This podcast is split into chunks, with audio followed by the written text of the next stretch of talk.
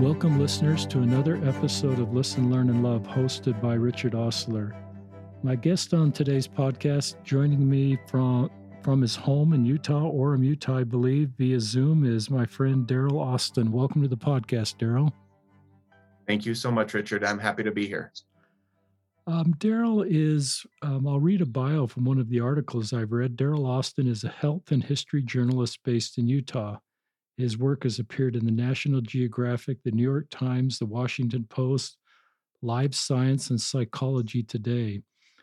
I became aware of Daryl on an article he wrote as an opinion piece for the Deseret News that we may get to in this podcast. But listeners, as I've been reading Daryl's work and better understanding his, his thoughts, these are wonderful um, articles that Daryl is sharing nationally that help us bring together come together as the same human family, um, topics like racism, topics about helping us be more inclusive to L G B T Q people, um, a myriad of different articles that Daryl has written. And so uh, we just decided to have Daryl on the podcast and share some of the things that are important to him. The goal of this podcast, like all of podcasts, is just someone to share their story, their insights to help us bring this together and bring more understanding. Is that okay for an introduction? That's wonderful. Thank you so much, Richard. I appreciate that. Tell us a little bit about, if I got Orem right, tell us where you live and your status in life, if you have kids, if you're married, and that kind of stuff. Yeah, sure. No problem. Um, I am from Orem. I actually live out in Eagle Mountain now, um, but I've lived in Utah most of my life. I left the state uh, to serve a, a mission um, for the Church of Jesus Christ of Latter-day Saints out in Puerto Rico, where I learned kind of a mixed Spanish.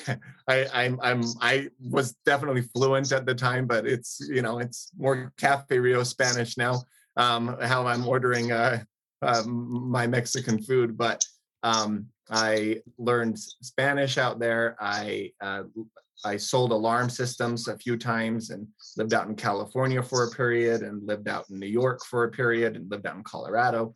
Um, and I was actually in California when I was trying to uh, get to know a girl that I had known in real life, but only seemed to communicate with anybody on MySpace. And I was teased by her one day that I didn't have any MySpace friends. And I only created the account so that we could have a communication, you know, when we weren't seeing each other in the evenings. And so I just started going around and randomly requesting a bunch of different people on MySpace to be my friends. And one of those people happened to be the woman that I eventually married. Um, and I didn't know her from Adam, and she lived in Southern Utah. And like I said, I was in California at the time, and we ended up meeting up and got married three years later. And now we have four little kids. And um, the, my oldest is ten. I've got uh, three daughters and a son. And then I've got a girl, another daughter who just turned eight last week and is getting baptized in the, in my faith this Saturday, um, which is exciting for me. Makes me emotional just even saying that. And I have a five-year-old daughter um, and then a little two-year-old son. And uh, we're complete now. My wife and I wanted four kids, and now we've got them, and couldn't be happier nor feel more blessed. That is great. Um, what a great time of life. Share with our listeners, I don't know what high school you graduated from, but if we went back to, and I met you on your graduation day from high school, would you have talked, to, would you have told me I want to become a nationally known writer? I wouldn't have. Um, I've always how this my... happened. Yeah, a little bit by chance. I I um I always uh I, I I've always called myself a late bloomer. I I've always kind of regretted that I didn't recognize a calling in myself earlier in life. Um, kind of felt a little bit frivolous in my high school experience, just kind of a social experience, and I did fine in school, but nothing great. And um, came out of school and went. I was oldest in my class, and so went almost immediately on my mission and did a lot of growing up there like a lot of missionaries do. And then came home, and all I knew is that I I wanted to work for myself. That was something that was really important to me. I didn't care so much about how much money I made, but that my time felt like my own. And so I I started a couple of different companies, and one of them floundered and one of them did all right, and I sold it, and then I went on to another company where I did some graphic design and some social media management. And that did that did well for a number of years. Um, and I still do some of that a little bit on the side. Um, but about four years ago, I started um, uh, deciding that I wanted to try to contribute a little bit more on a national stage. I remember thinking, not that I don't feel like the graphic design work doesn't contribute, because I do, but I started feeling like I I wanted to do something that um, made a little bit more of a difference um, to people that I felt like maybe didn't have voices. Not necessarily just, you know, not necessarily um, those who are marginalized, but but about a wide range of topics. I have some unique, um, I have some unique uh, lifestyle choices and some unique perspectives on things. And I feel like even if, if I read an article that somebody else has written, even if it wasn't a very popular article or it wasn't widely read, if they've if they've written it in a way that speaks to my soul, it's always been um, an elevating experience. And so I thought I wanted to be that voice for for people who maybe had um, different ideas or different things that were similar to my own, but maybe would feel validated or perhaps even challenged in some of their thoughts. And so I just decided to submit something um, to uh, a local publication called L D S Living. Um, uh, you know, that's faith-based publication, and they accepted it. And I was all of a sudden felt validated and like maybe, um, you know, it could have an impact. And I ended up writing for them a number of times. And then I expanded a little bit out onto uh, Deseret News and then to a couple of nat- of, of, of smaller national publications. And it kind of snowballed from there. And soon I I, I decided, decided my voice was really in reported writing.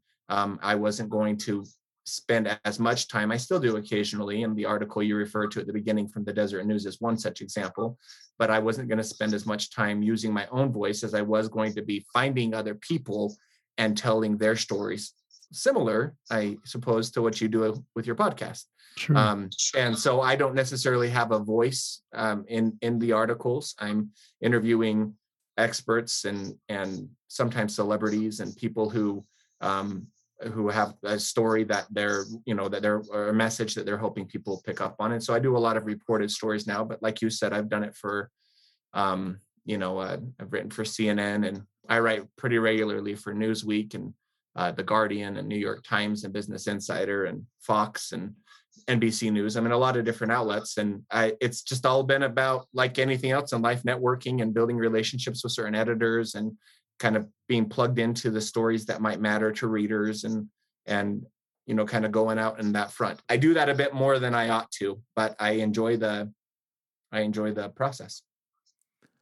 I assume you're in your thirties. Yep. Uh, thirty-eight.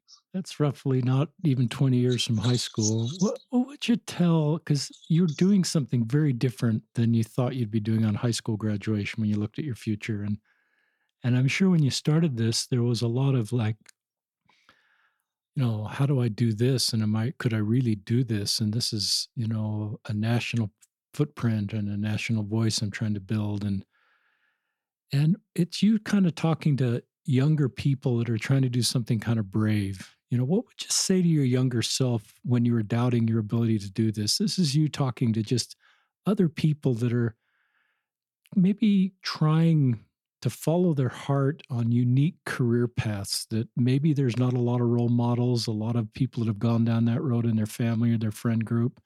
What would you say to young people that are kind of feeling a desire to do something that really resonates with them, but it just seems like a reach? Um, the first thing I'd say is never disqualify yourself. Don't don't ever diminish your own light. Um, we all have a tendency to do that. I tremendously so. My wife is constantly telling me, you, you know, you you matter. What you say or do can matter, because I'm self-critical, as I think so many of us are.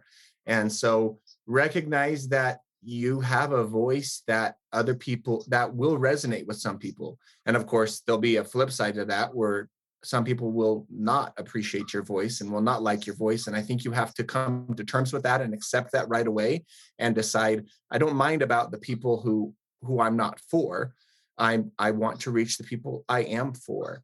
Um, and so when you when you accept that, I think it makes it easier to move forward um, with courage that somewhere someone is going to um, be impacted or feel validated or feel heard or understood. I guess those are just different forms of validation by something you say or do. And I think that um, you you need to you need to recognize that you have an ability to do that. And you don't always have to be called, you know, uh, you don't always have to be asked. I think that's a tendency in all of us where we want direction. We, we, we hope a boss, a parent, a friend will say, hey, so-and-so, get out there and do this or that.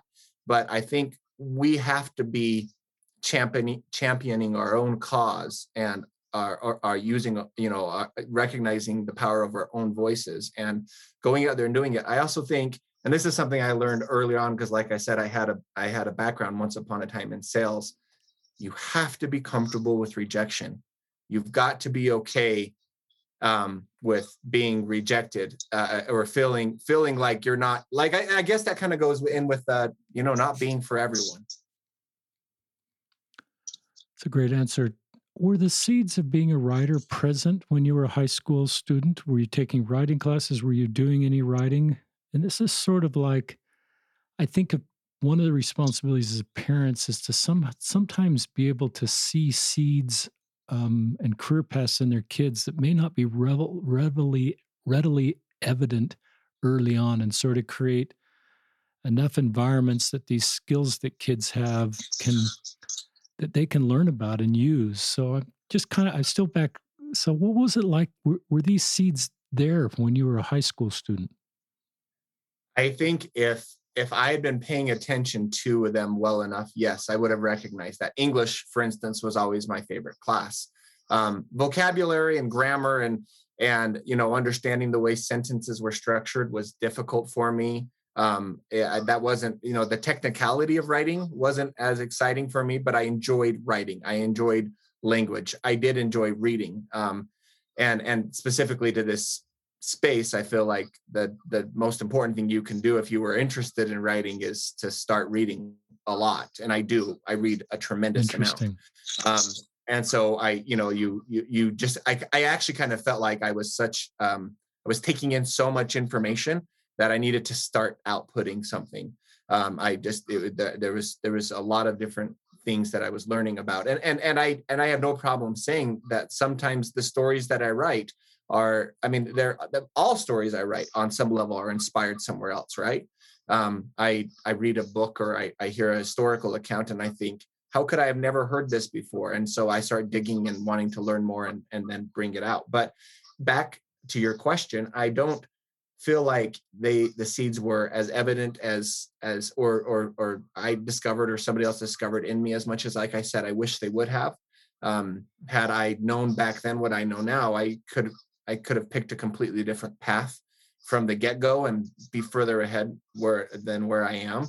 But at the same time, I'm a big believer that everything kind of works out the way it should in the end. And um I'm only thirty-eight now. I said I was going to be forty. I meant to say I was going to be thirty-nine in next month. But, um, you know, I've still got a lot of time in front of me. And and I don't know if that I'm supposed to be on this path forever. But as long as um, I feel called to do it and feel like it's making an impact, I'll continue to to try. I love that. And this is a very unique story just before we even get to your content. And you and me probably talk with a lot of young people, and sometimes I talk about the swimming pools. You kind of get thrown in the swimming pool at the end of high school or in college, and there's a lot of fog, and the the sides of the swimming pool represent a stable career. And I've always felt a, a general recommendation or encouragement to people to just start kind of moving in the direction that feels right to you. And you may... Absolutely. And there still may be a lot of fog. Some people have just complete clarity in the middle of the pool. There is no fog. They see the edge they're supposed to go to, and they just from age two know they're going to be an orthopedic surgeon. But for ninety-nine percent of the rest of us, you know, coming out of high school, we just have a feeling. And I think that the principle of the swimming pool is just you start swimming in a direction, and you may change a little bit and you may move a little bit, but the fact you're moving gets you to the side, which represents um, safety. uh, which represents a career like you're having. And often as parents, you know, I the old the more I parent, the less prescriptive I get and the more principle-based I get. And just because I recognize Heavenly Father's plan for my kids may be beyond my ability to see their skills right now. So you want to just lay down a set of principles that help them and and it, be exposed to enough experiences that maybe some of these gifts, these talents, that there's nothing that's happened in their life to really bring them to the surface through high school or even college, that are there, are put in situations. That's what you pray maybe as a parent, that you put your kids in situations where they'll learn some talents that they have that you've never been able to see or they've never been able to see. So what you're doing is just unique, and I think there's a story in there for all of us. Um, talk about any, is there a favorite um, article that, you know, that you're the, feel the best about, or that represents just the pinnacle of your work? Or is there an article that represents a key issue for you? Just go wherever you want to go on this, Daryl. I, I mean, honestly, if I can tell a story, if I can tell somebody else's story and feel like I did it well, I, I, I, I did them, I, I, um, gave them the justice, the recognition um, that they deserved, that's super rewarding. In fact, I'd probably say that um, one of the pieces I've spent most time on was actually just published on this past Sunday. Um, it was in, published in the Washington Post, and it was about um, a, a kind of a, a unique angle on the story of the sinking of the U S of a U S S Indianapolis back in nineteen forty-five. And there was a, a, a lieutenant commander in from Japan of a, of a submarine that sank this ship that ended up killing um, nearly nine hundred servicemen, U S sailors. And um, the, the, the captain of that ship was sort of scapegoated after they had been rescued.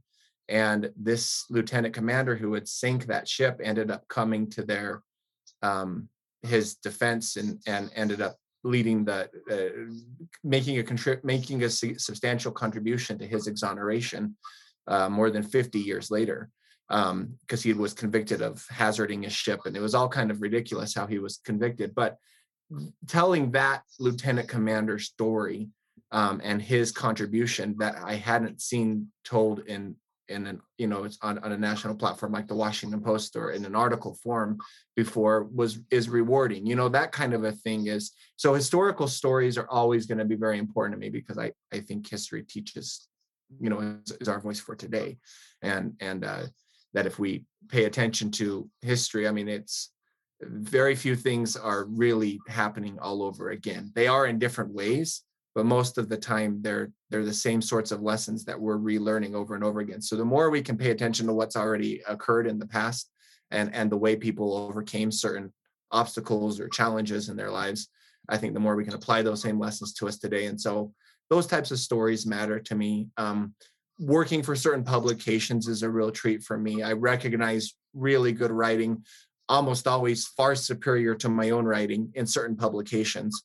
And so even when I may not see eye to eye with a publication's ideological views or um, bias, um, I recognize outstanding writing. And so it is such a thrill to be published by certain places that I've I've been looking up to their writers for a long time. And they aren't people who mince words. I can't tell you, Richard, how many times I've I felt almost laughed out of the room by editors who have just, we aren't even a little bit interested in this, and your voice isn't, the way you've worded this isn't even um, in the ball field of what we're looking for. And lots of humbling experiences. But again, the the the willingness to just trudge forward and just keep submitting, keep writing, keep, you know, keep working. And and then when it is, when when you all of a sudden get the smallest inkling of a compliment of, you know, this is great and we'd like to use it. And not only that, we'll pay you for it.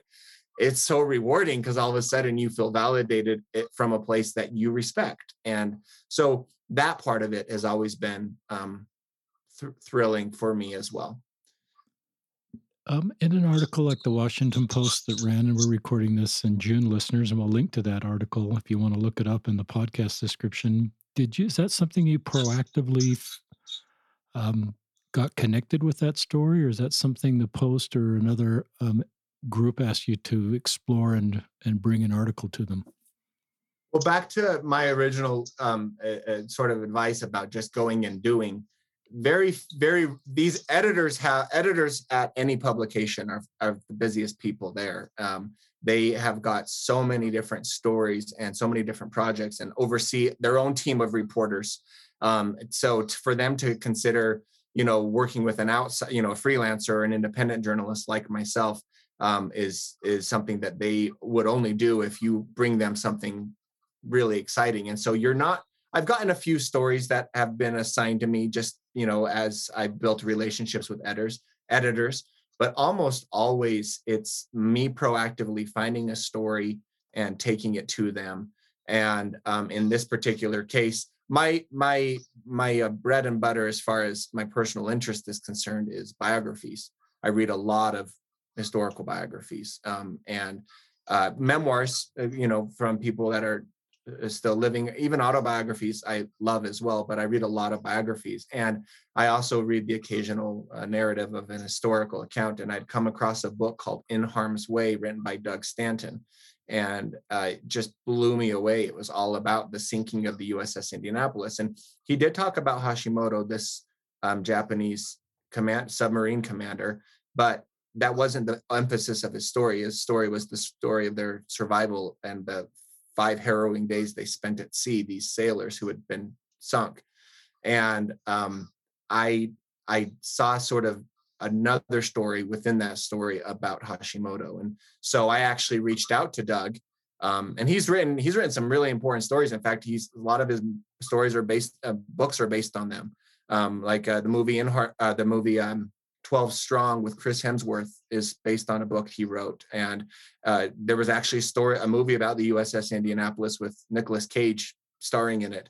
You know, he's he has this pretty amazing platform, but um, to be able to reach out and interview him for this story was something that was a thrill for me. And then I ended up interviewing a, a, a two women that had co-written another book about the Indianapolis um, for this story as well. And their voices, I mean, they had dedicated probably twenty or so years of their lives to really telling their their part of that story accurately. And so to be able to talk to these people that know so much more about a story than I do, but that interests me so personally and it's so exciting to me, was really thrilling. And then, you know, of course, it just falls on me then to try to um, interpret all the things that they, all the quotes they give me and all of the things they tell me to try to do Hashimoto justice in this one particular, you know, part of that much broader story. That's cool. And just for our listeners, the way, just so I understand this, because if you step back and think what you're writing about, you're writing about a Japanese submarine commander who destroyed this ship. And I think you said nine hundred lives were lost, that came to the defense of the commander of this ship fifty years later, and helped exonerate him, if that's the right word, or help bring more understanding, as he may be have unjustly um, characterized in this incident. Is that right? Yeah, that's right. And again, the parallels for today are are incredible because, I mean, here we have two countries at war. Here we have two two peoples who at the time could not have hated each other more, the American and the Japanese, including some terrible things that, you know, some some of it justified, some of it not, but some propaganda that was occurring during the war. Of course, that wasn't a time period that I was alive during, but I've studied it out quite a bit. And, and there was a lot of hatred um, between these two groups. And then within that, um, within that already challenging circumstance, you've got this additional level of hatred where, you know, you've got twelve hundred men who are seemingly just, you know, fine. They're just, uh, the war is about to end. It's only thirty-four days, actually, Richard, before the end of World War Two. And all of a sudden, this man who's just doing his job finds them um, one night and sinks them. And they, um, three hundred of them went down. It was about a twelve hundred man crew. And three hundred of them went down that night. Two of his six torpedoes, or or was it five torpedoes? But anyway, two of the torpedoes that um, Hashimoto fired at them brought them down. And those nine hundred that were in the water um, ended up just facing horrendous, and I don't make the article very much about this. It's very briefly mentioned, actually, in only one paragraph, but they end up facing this horrendous um, four days until they're finally spotted, and basically five days until they're rescued. Um, and they have every reason to hate Hashimoto, even though, you know, America won the war and Hashimoto then returned home. And even though he just done this great thing for his country at war, he finds himself disgraced because their country lost. And then all of a sudden, America dropped a bomb just two days later. And then another one a few days after that, that killed so many Japanese. And so all of these people have every reason to possibly, that they possibly could have, to hate each other. And for them to find some common ground in that Hashimoto and these sailors who survived, there ended up being three hundred sixteen total of the twelve hundred crew that were that were taken back to America, that were saved. And that's it. And to have this Japanese commander who sank that ship and these three hundred sixteen survivors all feel like the U S Navy had unjustly um, court-martialed their captain, this United States captain.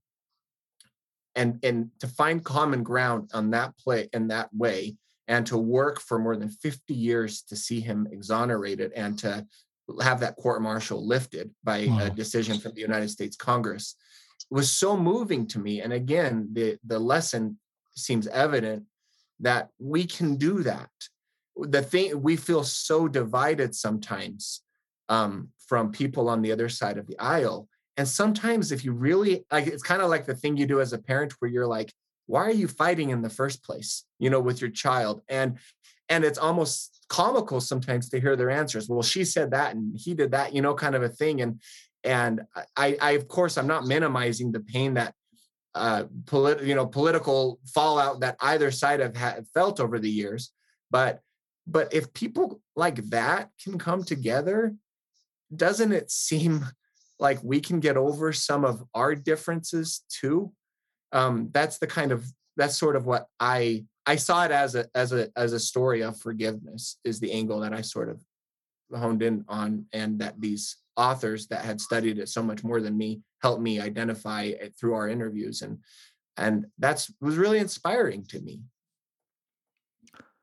You know, I think of our heavenly parents, and, you know, as a parent, I sure love it when my kids get along, and, and it's a little harder to get along sometimes in their differences, but that's kind of almost what makes me happier, is recognizing there's going to be differences among us, and that's part of our mortal journey, but to be able to find common ground. And obviously during a war, it's pretty hard to do that, but the reconciliation and the healing and the forgiveness. And I mean, from those nights, you know, those sailors were fighting for their lives after the submarine hit their boat, to coming together to have a common goal, to have this court-martial lifted. It's pretty, pretty moving. And and the principles there, and the spirit you feel, listeners, as you think about that, and what we can do in our own lives to lift court-martials of people that we put on unjustly, or that, you know, need to move on from difficult experiences, and um, the wedge we sometimes keep with people that allow them to have that figurative court-martial lifted from them, that it's time to move on. And um, there's been some error, but there's been some time that that's passed, and it's time to reconcile. And sometimes we keep those court-martials on ourselves, so to speak, and we don't let ourselves heal and move on because of things we've done in the past. And um, but that's where we're healed, is things, stories like that. Um, I, I about, agree. There's a couple articles just sitting out, listeners, in front of my desk. There's one called, I'll read three, and you can decide which one you want to talk about. There's one in the Atlantic called What You're Saying When You Give Someone the Silent Treatment. There's one you wrote in the Deseret News, an opinion piece, Disney's Wokeness Beats Wickedness. And there's one that you wrote, um, George Floyd's death is, has to be the tipping point. White people like me must fight racism. Now, we could have our listeners vote, but they can't, so you'll just have to go with this now. Okay, are you able Are you able to hear me for just a second? The audio dropped back out. Are you able to hear all right? Yeah, I can hear you. Okay, all right, good. Um, I am great talking about any of the above. I I put a lot of time into all of the articles that I write, and so there's a little part of each one of them that becomes a piece of me. Um, and I especially... Let's go to the, with the Deseret News one, because especially in that case, it's something that is not a reported story, um, as sort of the silent treatment piece would be. And it's, and, and, and it really goes hand in hand, I guess, with that N B C News article you just talked about, about George Floyd's death being a tipping point, because both articles at their heart, I think, are about um, people like me, a white man who grew up not wanting for too much. Um, privileged is what I'd call it, who need to close our mouths and and and listen to people who have different experiences. And so whether that's somebody in the L G B T Q space, whether that's somebody of a person of color who um, has felt feelings that I can't even begin to relate to personally. I can read other, you know, that that's, that's my, I feel like that's, I mean, one, that's my job as a journalist, right? To, to just listen and, and pay attention to what other people are saying. But much more importantly, that's my job as a human being, to try to find a way to not just find common ground, but to celebrate the differences that other people have and to learn from their experiences, which of course is something I love about your podcast. Um, and re- the reason why I read so many books and articles is because other people's stories inform us and they give us paradigm shifts and they cause us to recognize that, you know, we, we need to see something different. And I think one of the most important things we can do is, is to just to stop seeing anything through our political lens and to just listen, just listen. Because if we if we don't if we're not always worried about the agenda that somebody has and trying to convert us to their religion or pull us over to their side of a political debate or, or you know, convince us of why vaccines are good or bad or whatever. I mean, if we just separate if we just separate ourselves from all of that and we just see them as people who are just as learning and, and going through life the same way we are, I think we can start to uh, learn to, to to to become better individuals ourselves. Love that. Love that. Talk more about the Deseret News article. Um, I I uh, wrote that article. Uh, it's speaking of like getting heat. Um, we talked a little bit about before, but it was an article that I didn't think would be inc- as in- incredibly popular um, among a lot of my friends or family members who sort of see the L G B T Q debate as being, um, oh, I don't know what the w- right word is, but one-sided. Um, they don't really, they they they haven't really had uh, uh, the experiences of of somebody or known somebody who Um, maybe was experiencing that themselves. And so it's just, it's just black and white for them. And I don't, I, I, I think there's a lot of gray sometimes that we we're afraid to explore. We don't know how to explore. Um, we are afraid of putting our foot in our mouth or being politically incorrect, especially these days. And, and I don't mind so much venturing into those waters if I feel like people will have, you know, it might get, give somebody a different perspective. And so when I wrote that, well, part of what made me actually want to write that was I had a close friend of mine say something along the lines of, I know Disney is Disney is going to write Elsa as a gay character. And if they do that, by George, I'm done. Um, we, you know, I'm, I, I will stop supporting that brand. And what struck me when I heard that was, once upon a time, I had had a similar sense, and I would even go so far as to call it a, a similar concern. And when she said that, I thought, I don't have that concern anymore. That isn't something that would bother me. And I'm a member of the Church of Jesus Christ of Latter-day Saints. I have a strong testimony. I love my faith. I know it's true um, for me, and and that it's it's something that's good for me. But at the same time, I I I don't I reject this notion that by being a member of the church, I, it somehow means I have the right to um, sort of dictate to the whole world what everybody should believe, or, or, and I guess that's not a fair way of characterizing it, because that's making it sound like other members of my faith do that automatically. And I don't believe that's the case for everybody, or, or, or even many. I don't know. I don't want to speak, like I said, too broadly, but, but I do see a tendency, and, and it's not just my faith, but sometimes with Christians in general, where we say, make movies for me, write stories for my kids, and we don't think about the stories of others who don't have representation and who don't um, who don't feel like they have a voice that needs to be heard. And I just I, I wrote that article just because I I, I think that's wrong. Um, I, I I think that that's un, I don't I don't think that's right. I, I think that for a, a child. Um, that's either themselves gay or a child who has parents that are gay, who loves Disney films just as much as my daughters do, there's no reason why they can't look to a princess of their own with representation that matters to them. And and and and and and maybe that maybe somebody wouldn't want to watch that movie for that reason. Okay, that's their that's their choice. I respect their agency. But don't go around and ban a whole brand and and boycott a company just because they're trying to serve multiple, you know, people of all different backgrounds. And and it really, like I said, fits into the George Floyd thing, because it's the same thing with like affirmative action. And once upon a time, I had resistance in my heart against that. You know, why wh- where why why is that fair? And now I just see the the value and necessity of representation for people. And so that's the, and again, every article that I write, you really only, Richard, have one little angle that you can approach it from in order to to. Um, not become lost in the weeds. And that was the article, that was the angle that I chose to approach that from.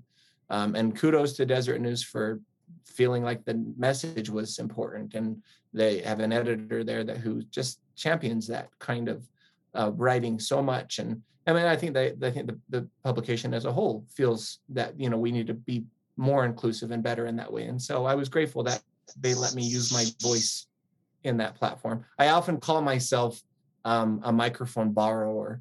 Um, I don't have this great big following on social media anywhere like you do. I just like to use other people's microphones, and the Deseret News is a microphone I'm proud of, and I was happy to to be able to to use for just a quick little blurb with an article. I think that's a great way to use your privilege. Um, I tweeted this article out um, and just thought it was a great article. There's a A line in here. I'd love you to just share your thoughts on this line. To me, advocating so vehemently against inclusion or representation of L G B T Q individual in films and T V comes awfully close to advocating for their stigma, stigmatization. I I feel that. I feel like when when we are telling a group of people you can't be represented, you can't have a voice, not only are we shunning them and and and making them, I mean, um, I, all of us, and, and and this is something I feel all the time. I, I think we overcomplicate this, this so much. At the end of the day, all we want to do, all we should want to do, I'm sorry, is, and I and for the record, I'm not saying I'm great at it in any space, but it's something I'm striving to be better at and sincere about. All we should want to do is treat other people with the same degree of respect we want to be treated with. It doesn't matter anything else. It doesn't matter the color of their skin. It doesn't matter their sexual orientation. It doesn't matter their political belief. Every single human being that our Heavenly Father created deserves that respect. And so um, I, I, I, I, I don't understand how that, you know, how, how we're somehow privileged, how we somehow use our privilege to say, no, you don't, or no, you don't, you know, you don't deserve that. And so um, I, I, I'm big on um, trying to make sure that each individual um, has, has that, I, I guess is the best way to put it. And so when you're not represented and when you're not seen, um, it's similar to me as, as being cast aside. And um, when that happens to people, I think, um, terrible things happen to them internally, and I think as a society we're we're poorer as a result. And so it's just not something I feel defensive about. You're a father of young kids that would watch Disney films. I guess my kids being in their twenties would watch Disney films too, but How would you feel as an active L D S father watching a film with a gay character in it with your kids? I, I see, and, and isn't it, um, I, don't, I, I don't know if the word is sad, but yeah, probably that I haven't, um, that that doesn't, that that there isn't, uh, I mean, are the movies that my kids watch are movies we're gravitating towards anyway. And and I think that um, to sit down and watch them see somebody else's experience is would be important, would be would be validating, um, humanizing. I, I don't I don't I would never want to have my kids see something that um, or, or or I guess a better way of saying it is not see something um, that would dehumanize somebody else. And by never know, by never becoming, by my children never being aware of of people, you know, of different backgrounds, of of different races, of different sexual orientations, of them not being aware of those things, they live in a, they're they're forced to live in a bubble, um, and I live in a bubble. In fact, kind of jumping around here a little bit, when I wrote that article for N B C News about George Floyd, I didn't come out and say I I think that I might have racist tendencies, but just about in only that I have, I, I recognize that there are um, uh, stereotypes and um, messages that I have received throughout my life that are unconscious inside me. And though I've never said or done anything that, you know, was, I felt was racist, or that I, um, you know, I've never believed a person of color would be inferior to me, those types of things might be inside of me in ways that I don't understand. And, and honestly, it's not just a, it's not, it wouldn't just be an indication of my bubble. It would be uh, indicative of my, um, I'm sorry, of my privilege. It would be indicative of my bubble. The fact that, Richard, I grew up and I believe, and I might, um, I, I might be wrong, but I believe in high school, I believe there was, there were three Black kids in my whole class, which I know there are some listeners that would probably just laughed when they heard that. What? But that's how it was. And and so I wasn't I wasn't able to have that. Um, I wasn't I I didn't and and and and I actually went to a dance with one of those people, and and she was outstanding, but I I didn't have um an ex, I didn't I didn't have a close enough relationship with any of them to really have them be honest with me, or or maybe I wasn't maybe I wasn't, you know, Uh, letting them do so, but about their experience. And so when we don't ever hear somebody else's experience, uh, you know, what does it feel like to be A, B, or C? Um, we don't know. We have, there is no room at all to develop empathy. There's no chance, there's no opportunity for us to sort of um, see something from another person's point of view. And once we do that, all of a sudden it's like everything changes, right? Um, all of a sudden we, Um, we have a paradigm shift, because we say, oh, it's not as black and white as I thought. Apparently, white, privileged um, guys aren't the only people living in this world. Uh, apparently, I'm part of a human family, and I'm just one thread in this whole interwoven group of people that make this incredible fabric, and maybe all of them deserve to have just as prominent of a thread as I do, and and be represented as beautifully as as I want to be represented. I love that. And I love just the idea that having, you know, gay characters represented on T V is actually healthy in an age-appropriate way for young families and for all of us. I You and me yeah. probably think of the closeted L G B T Q kid in our church or another faith that are just wondering where their place is in the world. And I sort of think, listeners, that Heavenly Father normalized L G B T Q people when he had when he when he created L G B T Q people on the earth. I don't believe, listeners, that he surprised their L G B T Q people. I don't think he made a mistake. I think it's just part of the needed, beautiful diversity in the world.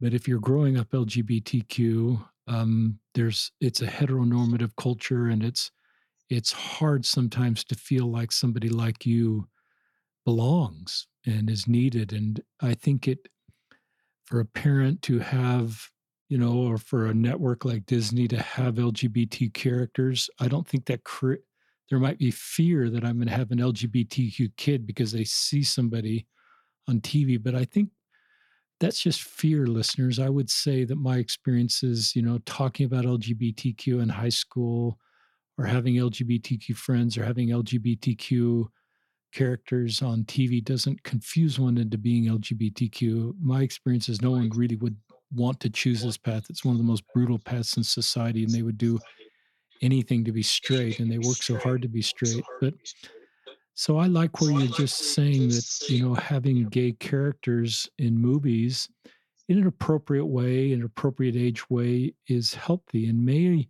even allow those kids to come out earlier to parents, because I think one of the beauties for a kid is if they can come out to their parents, so their parents kind of walk this road with them. And often just the culture you create in your family um, creates a feeling. So if a kid is hearing their parents saying, I'm never going to watch Disney again because they have a gay character, that sends a message potentially to kids. That, clear one, right? I better not be gay, and I better not be different. Um, and maybe a parent feels that's the right thing to do, and I don't want to make a parent feel bad if they write off a brand because of something. And I think your article creates some space there, but I just cause us to reflect. We often take on villains, and um, and maybe some of the villains we take on really aren't the villains. Um, just some thoughts there that I, I was glad Deseret News picked up your article, and I'm glad that we're having these thoughtful discussions within our faith community. Did you get, what kind of reaction did you get from the article? Um, I'd say predominantly negative. I would say that um, predominantly I, I, negative. Yeah, yeah, which which sadly didn't surprise me too much. Um, in fact, I'd say that um, usually one of the things when I have ventured into an opinion space, um, I I generally try to publish it in a kind of place that if I have an if I have a conservative point of view, I'd like to publish it in a liberal paper. If I have a liberal paper, I'd like to conserv- publish it in a conservative one. Lots of times editors That's don't like cool. it that way, and they won't. But my favorite editors are the ones who do, and they love that um, because those are the people that you want to reach. And again, I don't fully understand. I I, can, I have some ideas, and I can relate to my own. I can think back on my own experiences when I have thought differently, but I don't quite understand really the full reason why culturally it is the way it is sometimes. And I don't understand why somehow sometimes being, a, you know, having a strong faith and a belief in Christ means that you have to push people away, when I feel like the gospel of Jesus Christ is really about the complete opposite. And so, and especially when, when they're so inconsistent, um, you know, people, I, uh, the hypocrisy, or maybe the, maybe the, the softer word is the inconsistency of people who accept all kinds of things. And that's how my article started, actually. In Give our Disney. Listeners a couple of examples of the inconsistency.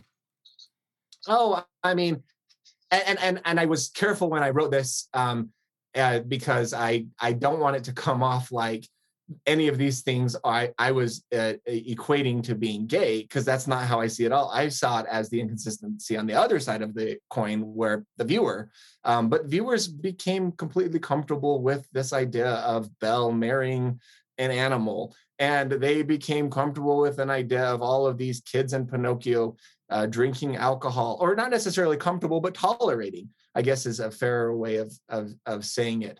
And Um, you know, they uh, there's and there's all kinds of of um, stereotypes in, in some of the earlier Disney films, and they became uncomfortable with baby Dumbo getting drunk, and it was a hilarious scene. You know, in the in the original release of Dumbo, I mean, he's a child, he's a he's a baby elephant, and he's drunk and having these hallucinations, and and all of this stuff, and it's just a good time. Or or Ariel getting married when she was sixteen.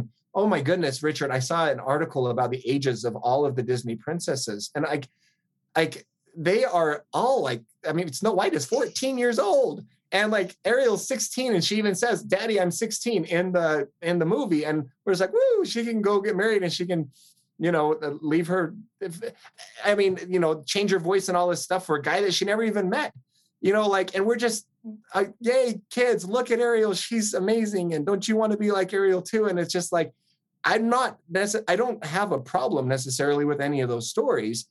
Um, in that, you know, I understand that they're just stories that some writer thought was entertaining for ch- children or whatever. But but the but the irony is that we celebrated them, and we we were excited about them, and then all of a sudden a character that might be gay is, oh, no, no, no, that's uh-uh, all of the walls have got to come up. It kind of made me think, I heard you talking to um, First Lady Abby Cox about um, uh, an example where people said I wouldn't attend a, or, or didn't know if they would attend a gay friend's wedding, but they know that they would attend a Catholic friend's wedding.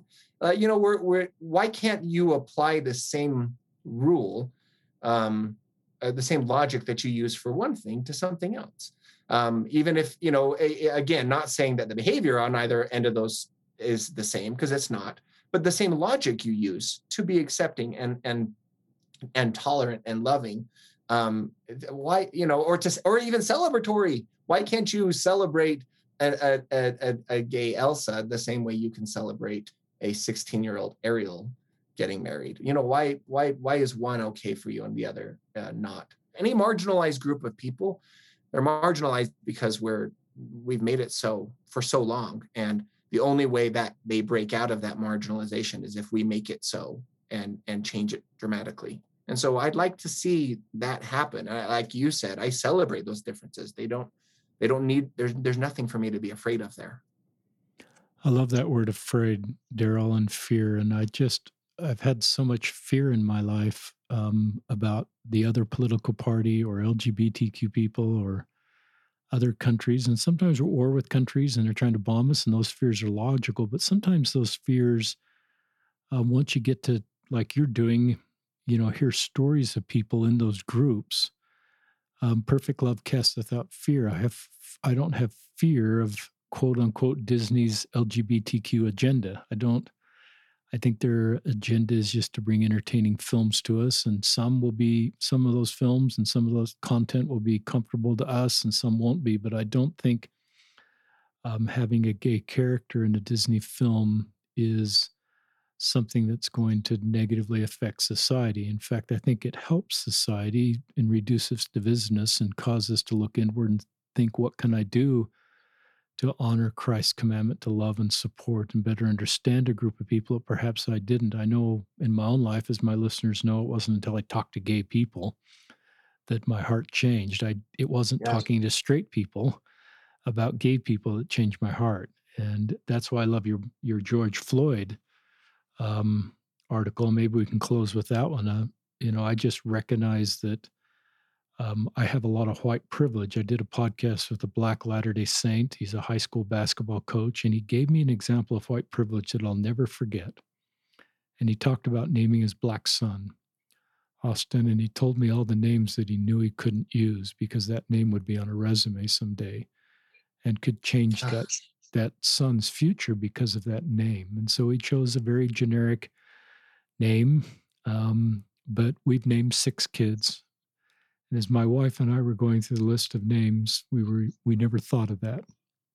And I recognize that's white privilege, that all the names we chose for our kids and all the names we considered, I never thought about it in the context of what that name would look like on a potential, on a resume down the road, and how it might limit my son or daughters. And it was just, um, I've also done, in these podcasts of Black Latter-day Saints, as I've shared before, I felt really uncomfortable at times, Daryl, and I've recognized that that's me seeing my own racism within me. That uncomfortableness wasn't, was the Spirit actually helping me look inward, and that's painful.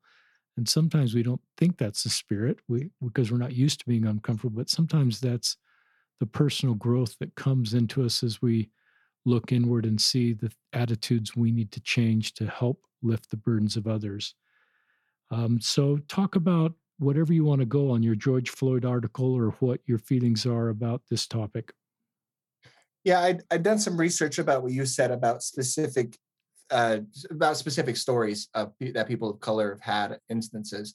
And each one of them were like these subconscious boxes I was checking in my brain thinking, I've never experienced that. In fact, I'll even This is from a few months ago, so I'll even read this little paragraph. It says, I've never experienced, and each one of these things, if you look at the article, um, has a hyperlink, so you can go read their story. But I've never experienced the snide remarks. I've never been turned away by a dentist or received lesser treatment at a hospital on the account of the color of my skin. I've never lived in a neighborhood that was specifically designed to keep me down. I've never had the father of a girl I love call me a racial slur wow. and tell his daughter she could never see me again. I've never seen red and blue lights flashing in my rearview mirror and thought of anything other than how I was going to try to get out of a speeding ticket. I've never had my scholarship called into question by a teacher. Um, specifically, that one was a, a, a, a teacher who had told a student that it was basically his, his scholarship was given to him because of affirmative action, and he did it in front of his peers. And you could read about that example there. But anyway, I've never thought as, as this man has, that I have to be twice as good to get half as much respect. Again, when we talk about white privilege, there's so many political chains that are c- connected with those words, where um, Republicans and conservatives get so defensive. I'm not white, you know, I have no white privilege. But if you just sit back and you you listen, you look at specific examples like the one you just said, or like you, you know, you had a speeding ticket. Like if you are white and you have been pulled over by a police officer and you see those red and white lights and all you've been doing is speeding, you probably only think, goodness, how am I going to get out of this ticket? Right. But I know for certain from reading, I would go so far as to say countless stories of Black men who have said otherwise. That is not the experience of, of, of, of a Black man. And so that is privilege. And frankly, there's so, I mean, we could, we could, you know, if we really dove into it, and this is what's so fun about an article versus a podcast where I can just spend hours and hours just diving into it and then putting it, you know, together. But like, I, there are so many examples. And I think recognizing that is really important. And frankly, and this kind of goes back to the, the Disney article about the, the their lack of rep- representation is e- equal or, or nigh unto equal to their stigmatization. Frankly, when we refuse to recognize our privilege, we're it's a little bit of a slap in the face to somebody who has who has had a completely different experience in life, and and you know the fact that my skin, it, this I guess is is what it comes down to for me. My skin color has never once l- felt limiting to me in life. It's never once felt like it made me less likely to get a job. It's never once made me feel like it was I was less likely to get in trouble. I was less likely to be um, profiled or thought of negatively against simply by somebody taking a glance at me. And I know that isn't the case for others. And so again, it behooves me to to to close my mouth and to look at those other people's stories and to try to share their stories um, and to try to draw attention to their experiences, because I don't know what that feels like. And I think it takes a lot of courage to say that for everybody. I mean, for anybody that does, I'm not patting myself on the back, but for anybody to say, you know, it must be nice for you to be straight and not to understand what it's like to be gay. It must be nice for you to, you know, feel like you're in the, you're, you were born the gender you feel like you are and not to understand what a trans person feels like. But it doesn't mean that that's the experience everybody's having. And for you to just say that that's all it is, um, like I said, is a little bit of a, or all there should be, um, is a slap in the face to people who have a completely different experience. And the last thing I'll say along those lines that I thought of that I wanted to say is that we can all use our own experiences in other ways to, you know, share that empathy. It's it's it is um, it's not it's, it's not as complicated as we make it out to be. Um, it, it we have we have all felt like we've all been part of that text message thread and seen somebody responding to everybody on that thread except for us. We've all been standing there in the gym and and seen the five or six, or in my case, twenty-six kids picked before us in gym class. We all know what it feels like to be the odd man out.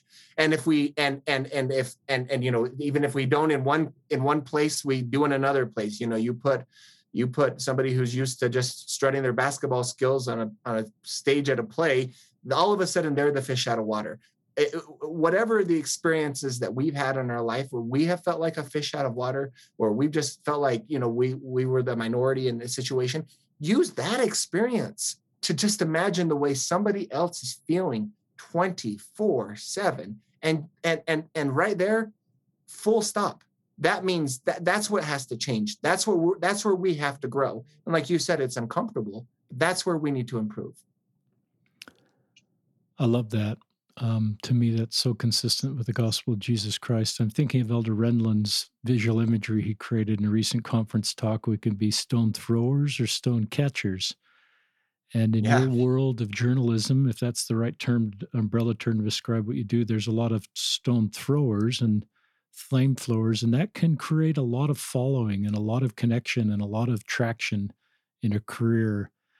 Um, and we've certainly seen that politically or with writers or people in other areas, but you're a stone catcher and you're catching oh, it in the sense. I've, maybe been, I've been both, Richard. I've okay. been both. I really have, wanna... but I'm stri- but I'm striving to be a better catcher. I am. And so am I. I've have been a stone thrower at times, and I've been striving to be a better stone catcher. But that story from the Washington Post, that's a stone catcher story. The story about Disney, the story about George Floyd, those are stone catcher stories where you're bringing to life the stories of others in a different perspective in a thoughtful, helpful way.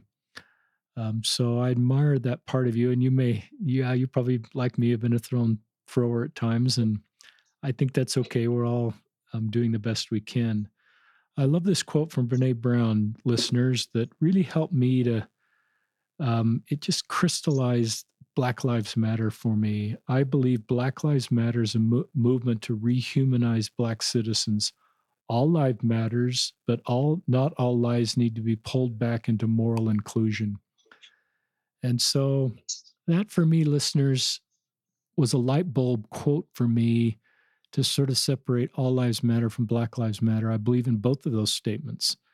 And but I recognize this moral inclusion in what historically has been done and what currently is being done to a group of our Heavenly Parents' children. And our responsibility, if we have privilege, um, whatever privilege we hold, to use that privilege to to amplify the voices of others or be a stone catcher. And I think you're doing that in a really good way. And I think we can do that within our faith. Um I think as Latter-day Saints, with understanding the plan of salvation, the sort of forty thousand foot view of why we're here in the context of the plan of salvation, we should be the very best at being stone catchers, because I think we have a doctrinal foundation to actually see everybody as our spirit brother and sister and have the perspective. So as a Latter-day Saint, if I really own my doctrine, it wants me to do a better job of being a stone um, catcher.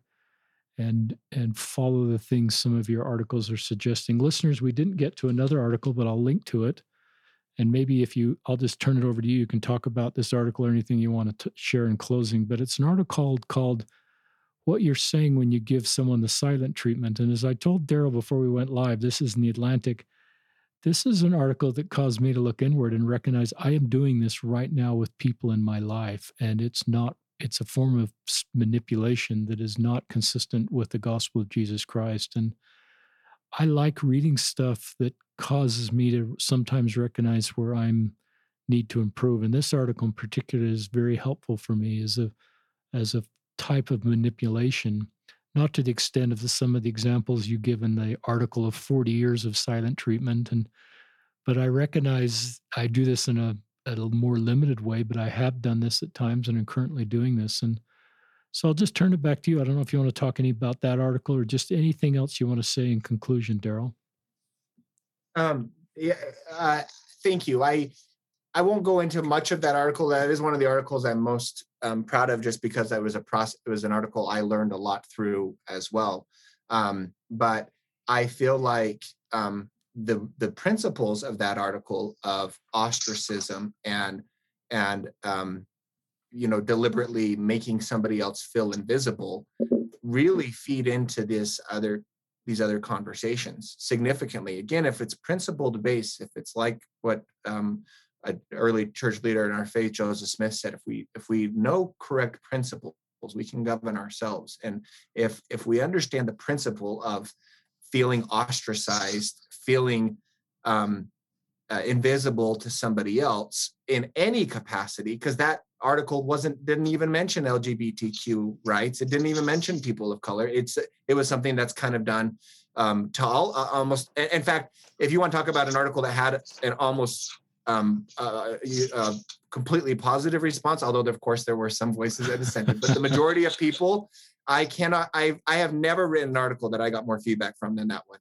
I mean, hundreds and hundreds and hundreds of people in either the comments or it, it, to me personally, it was said, I, this has happened to me. I know what this feels like. I, there were some people that were brave enough to say, I've done this. Yeah. Um, and again, I, th- I think you, like you said, we've all, I think we can all say that we've done it to some level, whether it's just trying to, you know, just end a conversation and show somebody that we're mad at them. I mean, whether it's a really, a really short time or a longer time, I think we've all done some version of the silent treatment, but, but the majority of people that reached out said, this has been done to me. And again, If if that's been done to you and you know what a terrible feeling it is, use that experience to put yourself in someone else's shoes. And I think that there is something helpful to in recognizing that, you know, we've we've maybe done that before, or, you know, like I'll admit I've been a stone thrower before, and and or or any of our faults, or like, hey, once upon a time I I felt this about L G B T Q people, or I felt this about people of color in a way that I didn't realize um, I was maybe was maybe so negative or or or, or putting them down. But I recognize that and admitting that, because I think when we admit those kinds of things, um, we make people, other people feel comfortable, not in in that behavior, but in recognizing they can change. Um, which, of course, is, to me, one of the most important things about the gospel of Jesus Christ. In fact, I'll just finish with a quote here from Elder Uchtdorf. I know you're a big fan of his, too, a leader in our faith. Um, but he says, if we repent, mistakes do not disqualify us. They are part of our progress. And that's how I feel, that all of my past mistakes, and frankly, many future ones, I'm sure, in other capacities, I'm positive I'm going to keep making them, can all become part of my evolution, of part of my growth, if I'll if I'll repent, if I'll stop, if I'll listen, um, and if I'm if I'm just willing to evolve and grow, um, with with with without a political agenda, without you know thinking, without putting any of that in the forefront of my mind, with just simply thinking about the example that Christ set and the love that He has for all of my brothers and sisters, just as He loves me. Um, I can do a lot of um, good with that, with, with being committed to that level of growth. Thank you, Daryl Austin. How do, um, I know you're on Twitter, tell people your Twitter if they want to find you. Yeah, sure. Yeah. Uh, I, I'm my only place that I'm publicly, I've got an Instagram account, but I keep it really small, but Twitter, people are welcome to find me. Um, and probably dislike some of the things I've said, but that's, that's okay. okay. That's how, I mean, I, I am used, I will say, you. I don't think you can get involved with writing without um, developing a little bit of a thick skin. Um, yeah, at least you have no business doing so. Um, but they can find me at Daryl Austin U T for Utah. Um, that's my Twitter. And I'd love to connect with you there. And Daryl is uh, Twitter verified. I think that's the right vocabulary, which makes sense given um, that he's a writer and has a national platform. Um, listeners will link to all the articles we've talked about. I think there's been three or four, just if you want to scroll down, um, that we've talked about. But um, we'll sign off. But Daryl Austin, thank you. Um, when I talk to people like you and many others, it just gives me hope for the future. You're, you know, twenty-two years younger than me. You have a young family. And I think about your kids growing up with parents like you, with a worldview with you, with, with the things you're teaching them, and it just gives you're it just gives me hope for the future. So listeners, I I know these are the last days and one day closer to the second coming of Christ, but also have a great deal of hope for the future and for a rising generation that is doing to do better on inclusivity and loving, and especially people that are different than us. So this is Richard and Daryl signing off on another episode of Listen, Learn, and Love.